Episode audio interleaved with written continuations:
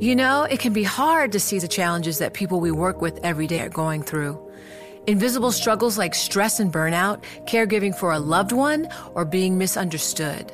But insight, awareness, and empathy will help us better see the issues they're dealing with. And that can make us and our companies healthier too. I'm Holly Robinson Peete. Join us on The Visibility Gap, a new podcast presented by Cigna Healthcare. Download it wherever you get your podcasts. From Silicon Valley to Wall Street, the promise and perils of artificial intelligence are playing out on the world stage. But what will the next phase of AI adoption look like? Which companies, from big tech to startups, will dominate? And where do the risks and unintended consequences lie? I'm Emily Chang. Join me at Bloomberg Tech in San Francisco, May 9th, to answer many of the industry's burning questions, alongside Snap's Evan Spiegel, Xbox President Sarah Bond, OpenAI's Brad Lightcap, top researcher Dr. Fei Fei Li of Stanford, and many more. More details and just a few tickets left at bloomberg.com slash techsf.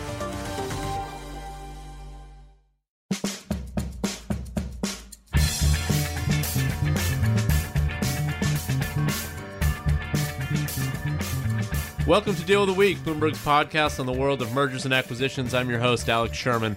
I am so excited about this week's show, and it's not just because I'm joined by Bloomberg Gadfly columnist Tara Lachapelle and Bloomberg Wireless reporter Scott Moritz, two of my favorite guests and also people.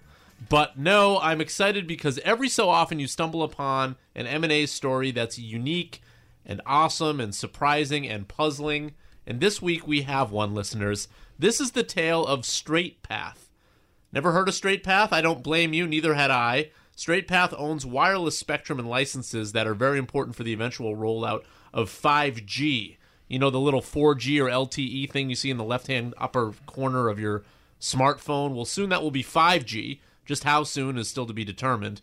But wireless companies Verizon and AT&T and Sprint and T-Mobile are all preparing for this day, and that's where we get to our story because what Straight Path is is less important than knowing that AT&T really needs Straight Path. They need it for its wireless spectrum and licenses to move forward with its 5G technology, and Verizon knows AT&T needs this technology. And what does that lead to? It leads to an all-out bidding war like just if you were in the good old days of eBay if you're bidding for two items and the thing goes higher and higher and higher, but here's the rub. Unlike your typical eBay auction where two parties really want something badly, in this case, Verizon doesn't really need Straight Path, but they know that their biggest rival does. And what we have seen here is a bidding war out of spite. Yes, Verizon is sticking it to AT&T, and there's no end in sight. Scott and Tara, welcome to Deal of the Week. Thanks, Alex. Thank you. All right, so Scott, let's let's take us all the way back here. So, tell us a little bit about the history of Straight Path and then what has led us to this point. Uh, you know, maybe hitting on some of the key dates. As I look back, you know, it's almost like this is like a found lottery ticket. The this straight path uh, spectrum, but I, am going to back up a ways. Um, back to IDT days. This is uh, a company founded by Howard Jonas. Um, he became well known uh, as a seller of long distance service, international long distance service um, he was based in Hackensack, and that's where I was working at the uh, Bergen Record at the time, and I did a profile of him there.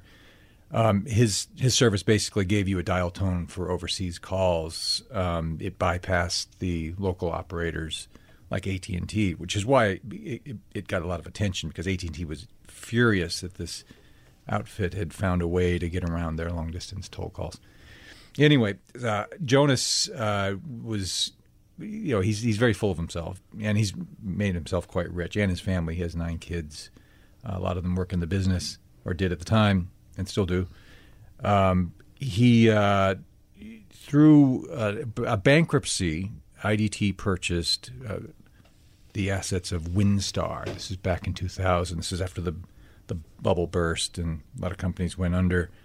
Uh, WinStar had a lot of these uh, millimeter band uh, spectrum, these airwaves, and so on, on a on a lark uh, or whatever, they, they they bought the company thinking that the patents themselves would be the the revenue uh, for the company because they did a lot of patent defense and a lot of suing and patent trolling, basically. Yes. Well, you know, you can't say troll necessarily because that's kind of a legal term, but they, Excuse that, me. that was their that was their uh, their main thrust for the business. But it turns out, you know, as as you mentioned earlier, uh, AT and T and Verizon got very interested because to some degree.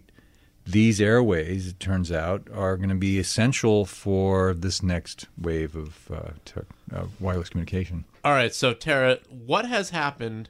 Let's start January of this year, and then maybe fast forward a few months to what we have seen over the past few weeks in terms of why Straight Path is even on our radar. What has happened to the stock? So I think beginning of the year, uh, Scott may know a little bit more about this, but basically this company is essentially forced to do something with this spectrum, right? It was the whole use it or lose it provision on all all airwaves. The Right. FCC has this clause: use it or lose it. Right.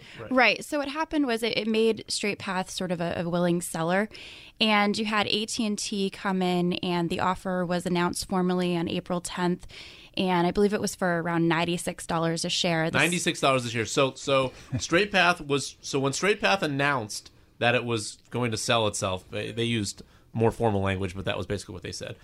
The stock went from thirty four dollars a share to forty two dollars a share. Then AT and T's initial offer was say that again around ninety six dollars. So that's a huge premium. Yeah, so already like hundred and eighty percent or something like that.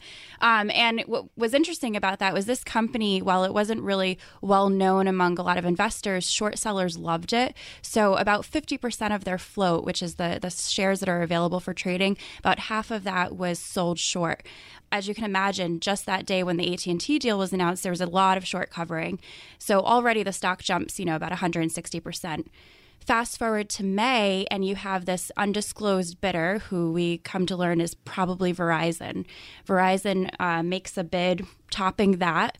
And then they come back again this week, and now it's at $184 a share. So a stock that was trading around 34 is now getting at least $184 a share in a takeover. So just to put that in market cap terms, the initial bid for AT&T valued Straight Path at 1.6 billion. Then Verizon's or, or who we assume to be Verizon's topping bid values the company at 1.8 billion. Then at that point there's another round of overbids where Straight Path is valued at 2.3 billion and then another overbid from Verizon where now Straight Path is valued at 3.1 billion. That is at $184 a share, the most recent overbid. And today, Straight Path is trading at $216 a share. right. So the market is assuming there's no end in sight here. Yeah, they think AT and T is going to come back. And the really interesting thing about this, so I was talking to um, S3 Partners. They're the ones that uh, make the Blacklight short interest software in the terminal, which is really cool. He was saying uh, yesterday, uh, shorts incurred a $112 million mark to market loss just on that day alone. They're down about $480 million for a 321% loss on an average short position of $150 million this year. So we're talking about tons of money that was bet against this company that's now getting sold at like multiples of what it was trading at. So to put that in perspective, four hundred and eighty million dollars was about the market cap size Right. of this company right, right. five weeks ago. Right. So this caught everyone by surprise. So so Scott, explain to us now why AT and T needs this company and why Verizon needs it less. Well, um, if you've uh, heard any of this stuff about 5G, there's been a lot of hype around it, and a lot of the hype has been started by the carriers because they, AT&T and Verizon specifically, need a new business because their business is just it, it's being you know the prices are falling. They're losing subscribers to their, their rivals, Sprint and T-Mobile. It's a very tough, you know, gritty business right now. They want to find something else that's something else for if you're a wireless carrier and if you're AT&T and Verizon have some money to invest is in this 5G technology, which will connect everything really fast and give you automated cars and, and whatnot. But to do it, they needed a, a new platform which requires this heavy duty spectrum, layman's terms, of course, but this spectrum can, can handle high, high capacities of information really quickly it's funny that AT&T jumped in, you know, believing its own hype probably, jumped in with this initial bid, which was 100%, you know, premium on the on the stock price of Straight Path at the time. probably thinking that they had this killer bid. No one's going to dare outbid them Right. because they've they've paid way too much. It looks like. We're already overpaying, so who's going to top us? Which uh, oddly it it set uh, Verizon in motion, and you know Verizon already owns a, a pretty big swath of this so-called millimeter wave uh, airwaves in the U.S. They could always use more, and you know they saw this relative value of this is pretty low. You know, we're talking about three billion dollars to a company that's worth gobs and gobs of money. So th- th- this is this is just chump change, really, at this point, even though it's ridiculously overpricing itself. But um, so Verizon probably saw two things: one, I can make it really difficult on my competitor to get this cheap by overbidding, and then second, they probably thought, well, you know, if we get a hold of this, we will kind of have a lock on a lot of this new spectrum uh, that's coming. That's going to be useful for, to us in the future. What exactly will we be able to do with 5G technology that we can't do today? Is it just it's just a little faster, or there's something else that 5G gives you? It's all in your imagination at this point still. Um, but what they describe, some of the tech futurists, is you know a, a multi-connected environment where everything you have, every electronic device is connected. But more importantly, things like uh, cars can be run uh, via automation because they can sense where they are on the road. They can send, they can talk to other cars around them. This can only happen if you have a really like lightning fast connection to other cars, like split, like smaller than a split second communication gap. You have to just know things in real time, and the only thing that can really deliver that kind of robust connection is this millimeter band or high frequency spectrum that connects everything.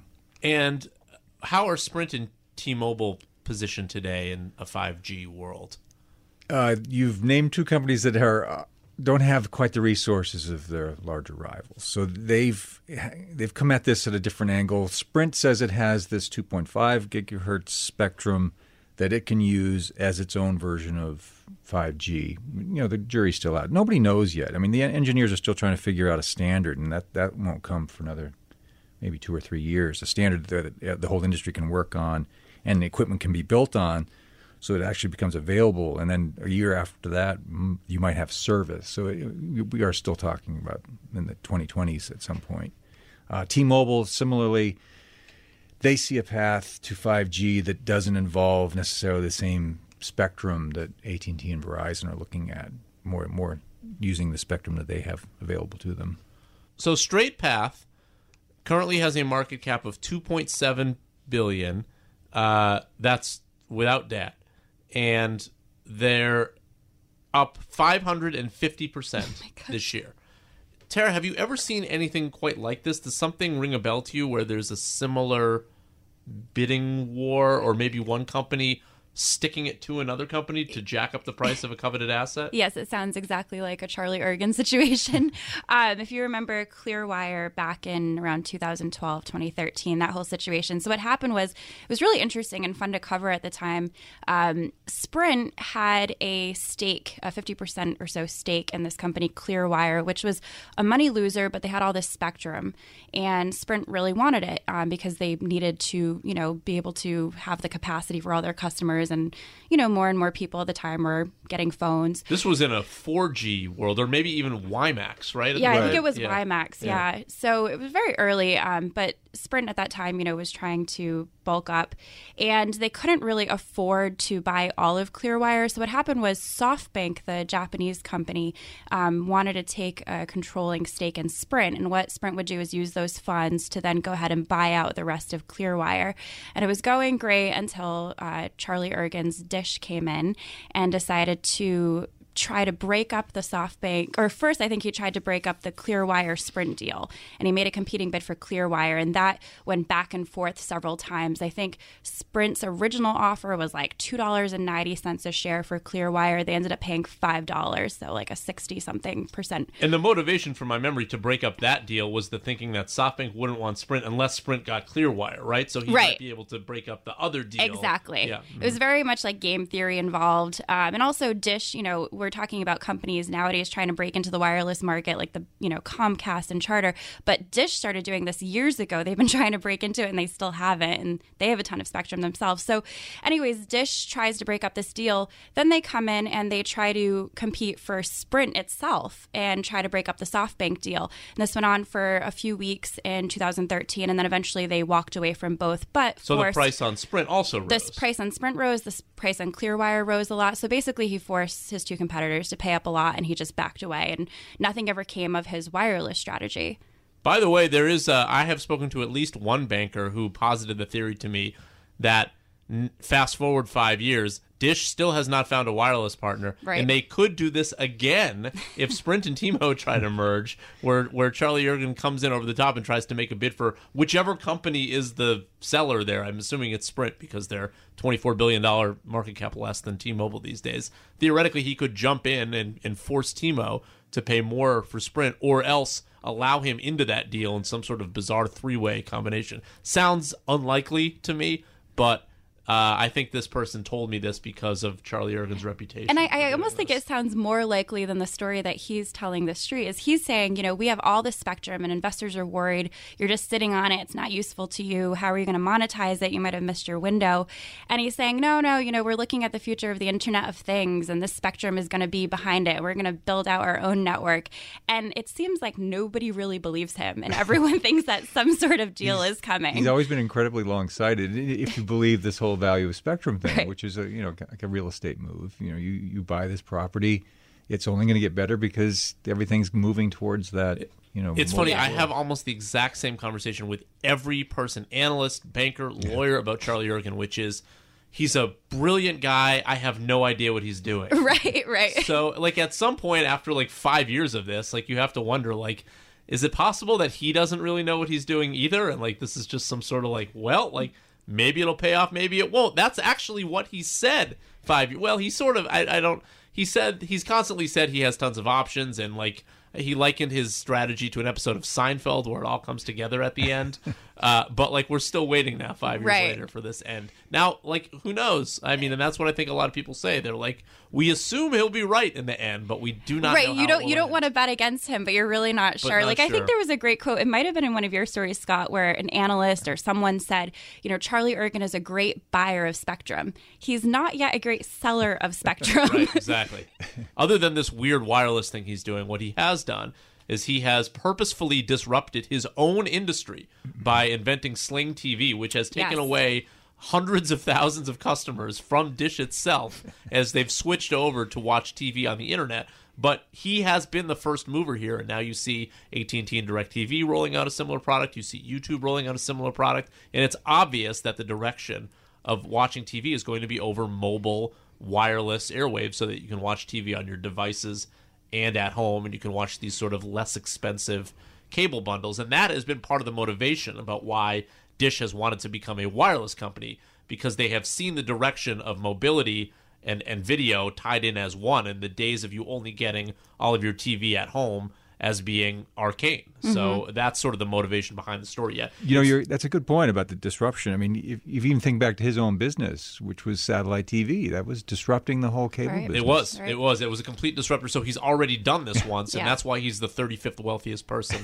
in the world. But world. Sling is really interesting because that goes back a decade now. I mean, that goes back to EchoStar, Even- he's John even Malone disrupted days. Sling. Right? Exactly. Yeah, yeah. It was Right, Sling, Sling Box. Box yep. at first. That's and right. now Sling TV, which is I think such a hidden gem within that company. It's I I have it. It's amazing. I got rid of Time Warner Cable for uh, Sling TV, and it's just it's really cool. And I don't understand why more people don't know about it. And I have a feeling it's because Dish owns it. Yes, that has always been the problem. Yeah. In fact, I did a profile on Sling when it was Sling Box, when it had only been acquired by Dish for a couple of years, uh, talking to the founders of Sling Box at the time, and they a guy named um, uh, Blake Krikorian, is that his name? And then Jason Hirschhorn, maybe I, I I might be wrong on that. Uh, but anyways, they were not happy that Dish bought this thing and then basically hid it at Right. the time. They were like, in hindsight, we would have not sold to Dish. Like we were promised a story that this was going to be sort of integrated right in to the set top boxes, and it wasn't for a while. But eventually, it was. They just sort of had a shorter time horizon, maybe than uh, than what they were hoping. But anyways, that's a long tangent. Uh, uh, th- let's get back to Straight Path. so, Scott, how does this end? So um, we were just my editor and I were wondering. You know, we've been writing this story like every Monday. It seems that because uh, that's when Straight Path decides to disclose what's what's happened lately. They don't do it when they when the uh, bids come in, which you would assume, but they they do it on their schedule, which is Monday morning at six thirty. Um, but uh, we we were just joking that perhaps this goes on for many Mondays to come, just because you know what's to stop it. it, it the price does seem outlandish now, but you know these airways, if if these carriers are truly motivated and think this is the future, then they've both convinced themselves that they have to have it, and it could go on for a while. Right. And what's the difference between two billion and three and a half billion for an AT and T or Verizon? Exactly. I mean, right. they're just so massive. I wonder though, why do we know why Verizon hasn't come out and said that they're the other bidder? That like, is there any next sort of reason? Do you for know? Have you gotten an answer on that, Scott? Um, I I can only suspect that they have uh, perhaps a bidding partner involved. I'm just guessing, but it, it does seem at this point, you know, the the, the, gag, the gig's up. You, we know it's you, Verizon. We, we've already written this. and why are they We calling themselves you. a multinational? No, they're not a multinational yeah, company. they are seem they? to be inflating their. Yeah, exactly. They're only in this country. I don't. I don't fully understand why they're calling themselves a multinational. when I saw player. that, I thought SoftBank. I'm like, well, So- that's right, multinational. exactly. Yeah. or at least like Deutsche Telekom, or something Right, that right, right. Multinational with T-Mobile. By the way, the Slingbox founder it was Blake Krikorian and his brother Jason Krikorian. Those are the two people. Great memory. Yes, Blake Krikorian actually passed away in uh, 2016, I think. Um, only 48 years old. Uh, But they, uh, yeah, I remember speaking to them, and they were not all that happy about Sling. But uh, now, perhaps Sling TV will be sort of the the wave of the future. Which, by the way, is part of the reason, besides your car connection, that AT and T and Verizon want to push over to 5G because they too see the future of video being mobile, and in fact, that has driven all of AT and T's major acquisitions over the past couple of years. They bought DirecTV, and now, they're, of course, they're they bought Time Warner, and they're hoping that that deal goes through. Yeah, and it's not hard to imagine a, a mobile video world. We're already in it. Um, this is just going to be more video, faster, et cetera, et cetera. Tara Lachapelle, Bloomberg Gadfly columnist, and Scott Moritz, our Bloomberg wireless reporter, talking about the strange tale of Straight Path. I'll update you guys on how this thing ends. I assume when Straight Path is the largest company in the world uh, by the time AT&T and Verizon get done buying this thing. Anyways, that'll do it for this week's episode of Deal of the Week. Thanks for listening.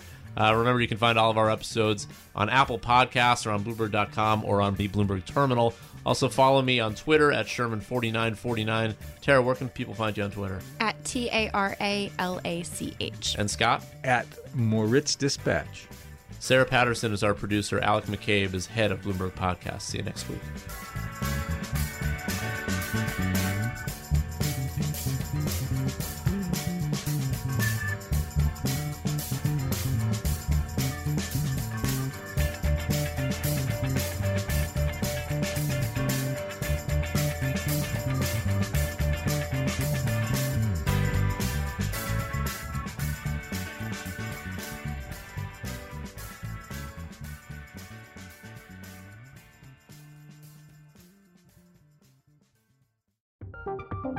From Silicon Valley to Wall Street, the promise and perils of artificial intelligence are playing out on the world stage. But what will the next phase of AI adoption look like? Which companies, from big tech to startups, will dominate? And where do the risks and unintended consequences lie? I'm Emily Chang. Join me at Bloomberg Tech in San Francisco, May 9th, to answer many of the industry's burning questions, alongside Snap's Evan Spiegel, Xbox President Sarah Bond, OpenAI's Brad Lightcap, top researcher Dr. Fei Fei Li of Stanford, and many more. More details and just a few tickets left at bloomberg.com/techsf.